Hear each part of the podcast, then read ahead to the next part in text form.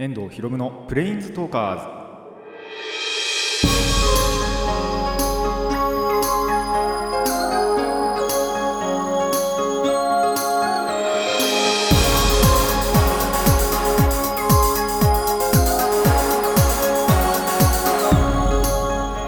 ズ。ラジオの前の皆さんこんにちは。遠藤博夢のプレインズトーカーズパーソナリティの遠藤博夢です。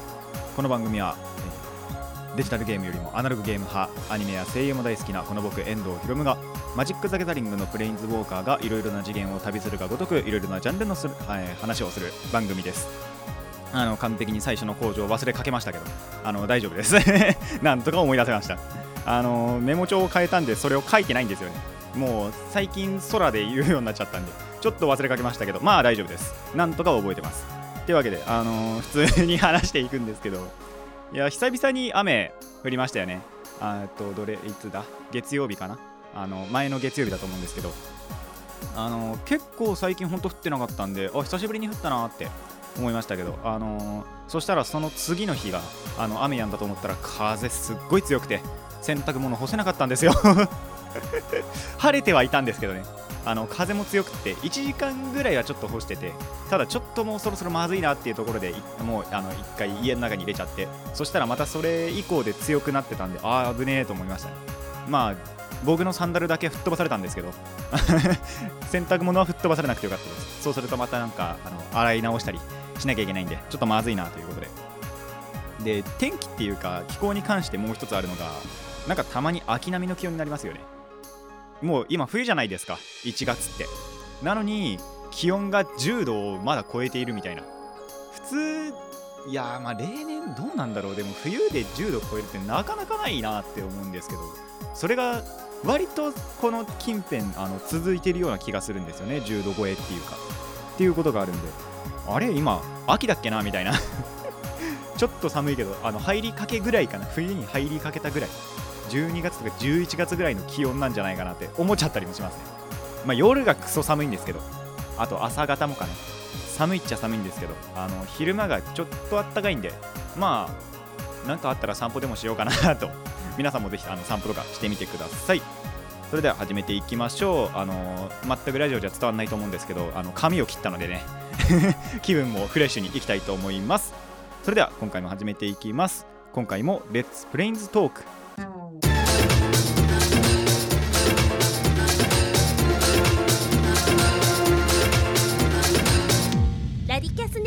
改めましてこんにちは遠藤ひろむです。さああの特にね前振りがないのであの早速コーナーに行きたいと思います。今回のコーナーこちらからです。次元融合。はいあの2つ以上の次元を組み合わせてあの融合させるこのコーナーなんですけどちょっとななんて言えばいいのかな。新コーナーをいきなりここでぶち込もうかなと思います。今回融合するのはですねその新次元ラッカラッカそしてディスカブリやネバーギブアップと。3つあの融合させていきたいと思います。あの新次元なんでちょっと先に説明からいきましょう。ラッカラッカの人々はとても運が良く毎日ちょっとしたラッキーもあれば大きな幸せをつかむ人もいるという。ということでちょっとしたラッキーのねあのあった話をあのしたいと思います。プラスあの発見のディスカブリアそしてネイバーギブアップちょっと失敗した話をあのしたいなと思います。まあまずそのラッキーな部分からいくんですけどバイトの時にですねあの、まあ、日杯と呼ばれるなんだろうな冷蔵庫で冷やしたりするタイプのあの豆腐とか納豆とかのところにあの美味しそうなそばを見つけたんですね。あのもうすでに茹でられててもう一回まあでもさっと茹でてまあその時間がやっぱ短いのかな普通の乾麺のそばと比べての生麺タイプのお蕎麦があったんですよ。すっごい美味しそうで食べてえなって思ったんですけど他のに比べるとちょっと高いんですよ。270円とか。3人前で。っていうのがあってちょっと手出しにくいなって思ってたんですね。でそしたらその夜にそのそばがなんと廃棄で出ると。あのー要は賞味期限がその日までなので次の日に置けないじゃないですか。ってするとその当日当日っていうかに廃棄処理をかけてでその廃棄処理かけたのはもう処理かけてあるんで買わなくていいと。お金払わずに持って帰っていいっていうのがまあ多分どこのお店でもあるのかなとは分からないんですけど。まあ少なくともうちはそうなんですね。ということでそのそばをもうお持ち帰りしました。ちょっとしたラッキーここみたいな。ちょうど本当に食べたかったそばが出たんですよ廃棄で。あのーパッて見た時気づかなかったんですけど賞味期限が本当にその当日だったんで。それで出たので早速もう家に帰ってね。あの食べようと思ったんですけどまあちょっとその日ちゃんとねあの夜ご飯お弁当が用意されてたのでさすがにそっちを食べようと思ってもう次の日のお昼のお昼ご飯にしようかなって思ったんです。まあっていうことで次の日のお昼なんですよ。まあ賞味期限がその前日だったんですけど。要は。で昼に普通に茹でた後ここでなんですけどあのー氷水で初めてなんですけど氷水で締めてみたんですね。っていうのもあのーそのそれも多分前日前あ前々日ぐらいかな。にあのーとある YouTuber さんの動画を見ててその人がまあそばを茹でた後にその氷水で締めるっていう行為をしてたんですよ。僕それ全く知らなくって。で見てからちょっと真似してみようって思ってやってみたらすっごい美味しかったんですね。あこれこうやるだけでこんな変わるんだみたいなっていうぐらいなんか美味しかったんですよ。一応そのなんだろう締める理由としてはコシが出てくるのかな？コシっていうかあのー麺が硬くなるらしいんですね。やっぱりその茹でるとでんなんかでんぷんとかがえっと分散しちゃってなんかボソボソになるみたいなことにななるらしくそばとかあとうどんとかもかな。なのでその後にその水で締めるとちゃんとそれが硬くなるっていうそういうことになるらしいんですよ。僕はあのー初めてやったんですね本当に。結構この21年生きてきてそばを茹でるあのやっぱお昼ご飯とかにそばを茹でることってまあまああったんですよ。ただその都度やっぱりその水でちょっとザザーって洗うぐらいでそなかなか氷水で締めるってこともなかったんですね。なのでそれを知ってからあのやってみたらあなるほど美味しいみたいな。まあ、もっと言うと多分あのキンキンに冷えてるから美味しいっていうのも多分食感っていうかそういうなんだろう感覚としてあるのかもしれないんですけどちょっとあのこれやってみてください。なかなかやらないんじゃないかな。やっぱり僕みたいにあの水でささっとそのなんだろう茹でた後に冷ます程度のやるっていう人が多いと思うのでちょっとぜひあの氷水を使ってみてください。あの騙されたと思って。であのそれを知った後っていうのもあったんでやっぱラッキーでしたね。そばちょうど食べられたのも。でまあ最後にちょっとした失敗なんですけどその茹で時間が裏面に2分から2分30秒ぐらいって書いてあったんでそれでまあやってたんですよ。2分でやってたかな。で箸でちょっとかき混ぜたんですけどかき混ぜがちょっと足りなかったのかくっついちゃってるところが数箇所あったんですね。ちょっとそこだけ硬くてボソボソになってたなっていうのはあったんですけどまあそばは美味しかったのでいいかなと思いました。まあもう一つあるのがちょうどそのお昼まあ確かその日がバイトまたあったんであのーちょっと遅めにお昼ご飯食べようって思ってでその前にアニメを見てたんですよ。あのそのアニメがラーメンの アニメだったんでその後にそばを食べるという下道なんですけど。その後に見てしまったんであやべラーメン食べてとか思いながらそばを食べていました。以上次元融合のコーナーでした。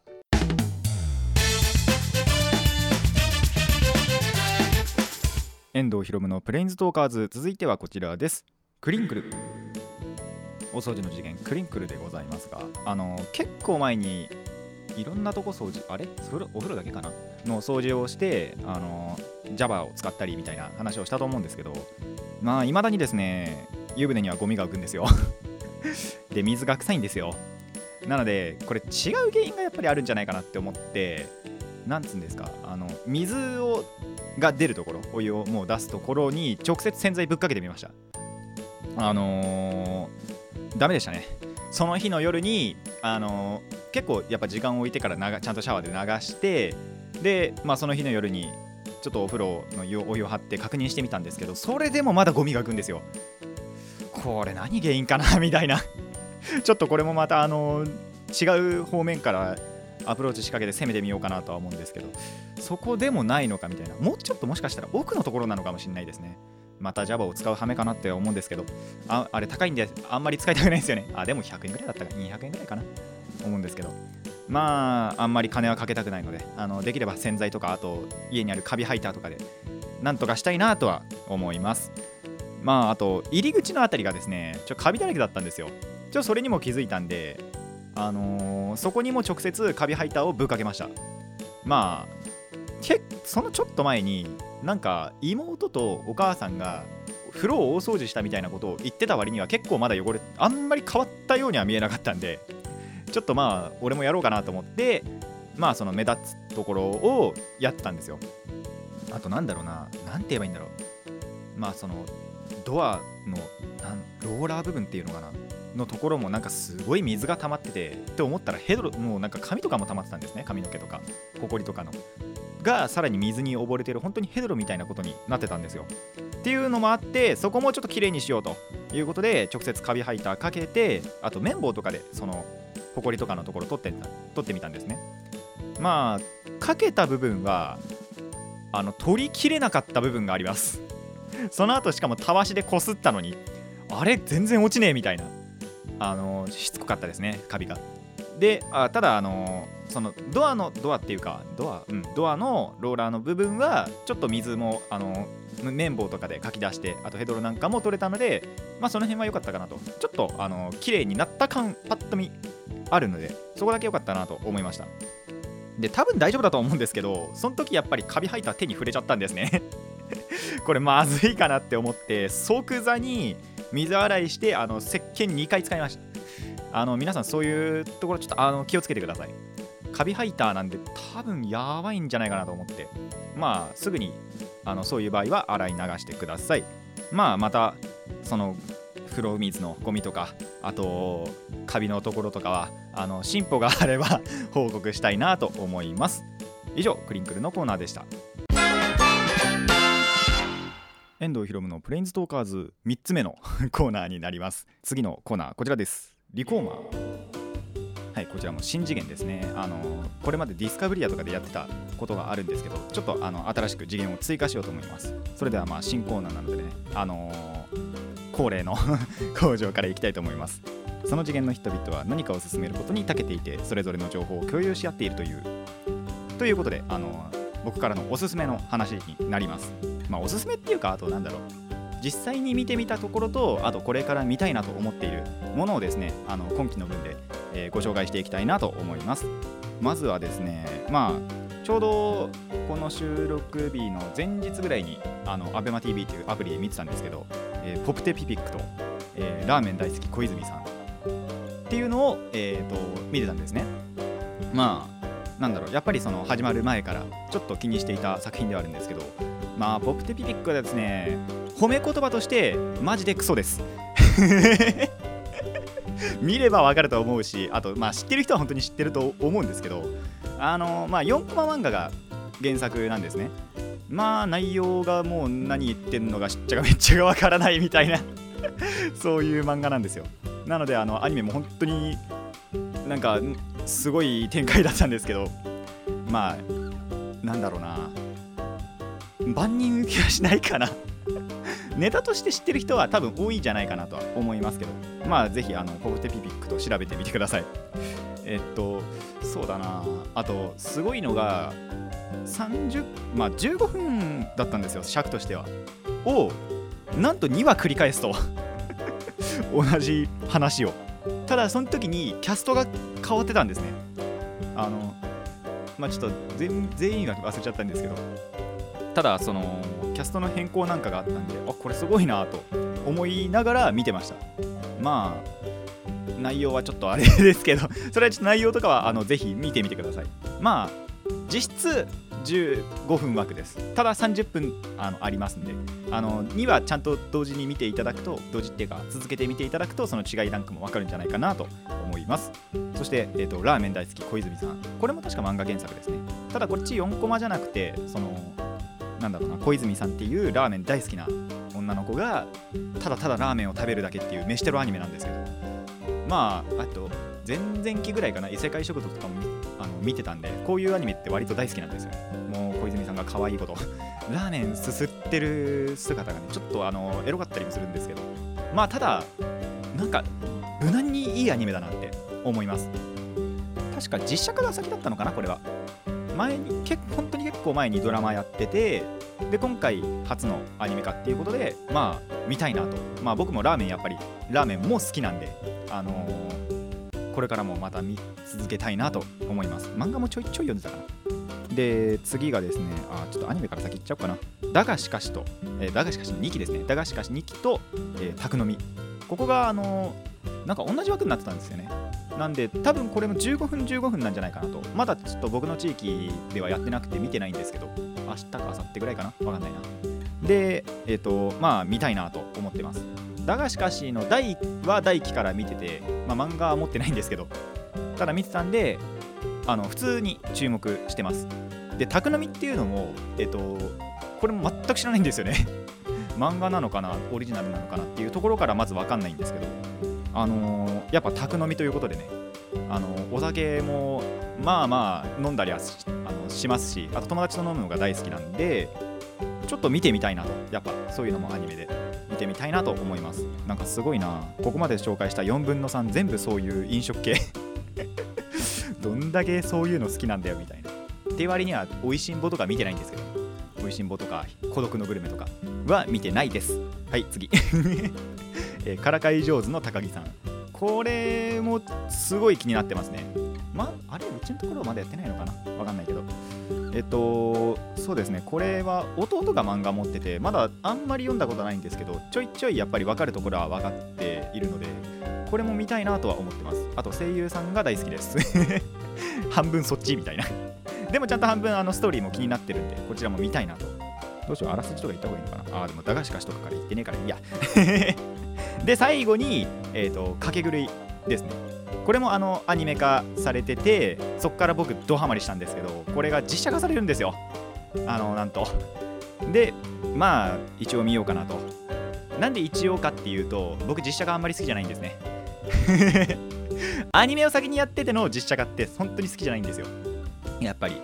まあなんでしょう。やっぱこれまでの失敗例とかっていっぱいあるじゃないですか。まあ何かまず見てないんでどれが失敗だとかっていうのはあんまり実は知らないんですけどまあねなんだろう拒否反応というかね。漫画やっぱりなんだろう映像化するならアニメだなみたいなところがあるんであんまり期待はちょっとあの失礼なんですけどしてないんですよ。やっぱり実写化っていうことそのものに掛け狂いという作品はいいんですけど。まあただ、えー、と少し楽しみになってしまったのがその掛け狂いの作品にスメラギいつきちゃんっていうキャラクターがいるんですね。それをその実写化で演じるのが、えっと、松田瑠香さんっていう、えっと、仮面ライダーエグゼイドのヒロインポッピーピポパポをやっていた人なのであ知ってる人が出てるやべ見ようっつって。あの早速手のひらをくるってしたんですけど。まあ一応見たいなとは思います。あのせめて2話までは。多分2話でちゃんと出てくるかなとは思うので。まあ最低限2話見てそっからですね。まあ多分そっからも見続けるとは思うんですけど。まあそれによってまたあの見てみた感想なんかを言いたいなとは思います。実写化の何が嫌いってあれですよね。ストーリーが外れたりするんですよね。たまに、まあ、今回がどうかわかんないんですけど。あと映画とかだとやっぱりなんだろうな。まだ沿っていたりするところもあるんですけど。多分それで外して成功したのってそれこそルロケンとかあとデスノートとかえっ、ともう一個なんだっけな。あとカイジか。なんかは結構いい評判聞くじゃないですか。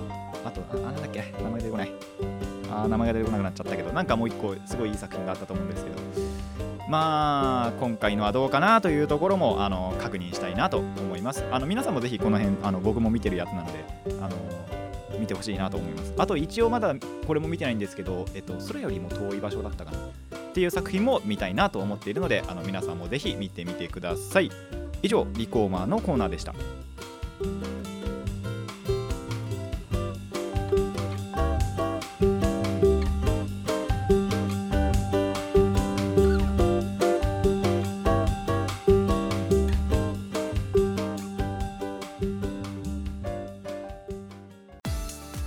遠藤ひろむのプレインズトーカーズ。そろそろお別れの時間になってまいりました。あのコーナー3つに加えそのうち2つはねあの新コーナーをぶっ込んでいくという なんとも暴挙に出たわけですけども。まあまああのやりたいことなのでね。どんこれからも何かあったらまあ増えるかもしれないし。でもしかしたら自然消滅していくコーナーもあるかもしれないんで、まあ、それこそリコーマーなんてあんまりやらない気がするんですよね。多分本当に1クールに1回ぐらいな。34ヶ月に1回やったらいい方です。まあアニメとかのね あのおすすめしか基本しないので。ゲームのおすすめとかはもうしていかないかな。もう本当にあの、トークの中でね友達とこれやったみたいな話しかしないとは思うので本当にそのアニメとか、まあ、ドラマはそんなないかな。僕はあんまりもう最近ドラマ見なくなっちゃったんで。あの、あ基本アニメとかあと漫画とかのはあのリコーマーでやりたいなと思います、まあ、ラッカラッカについては本当にその今回のがそれぐらいのラッキーだったんでもう次元融合にしちゃおうって思ってやったんですけどまあもしもっとね、あのー、ラッキーな体験が23個あったらまあ今度は独立してちゃんとやりたいなと思います。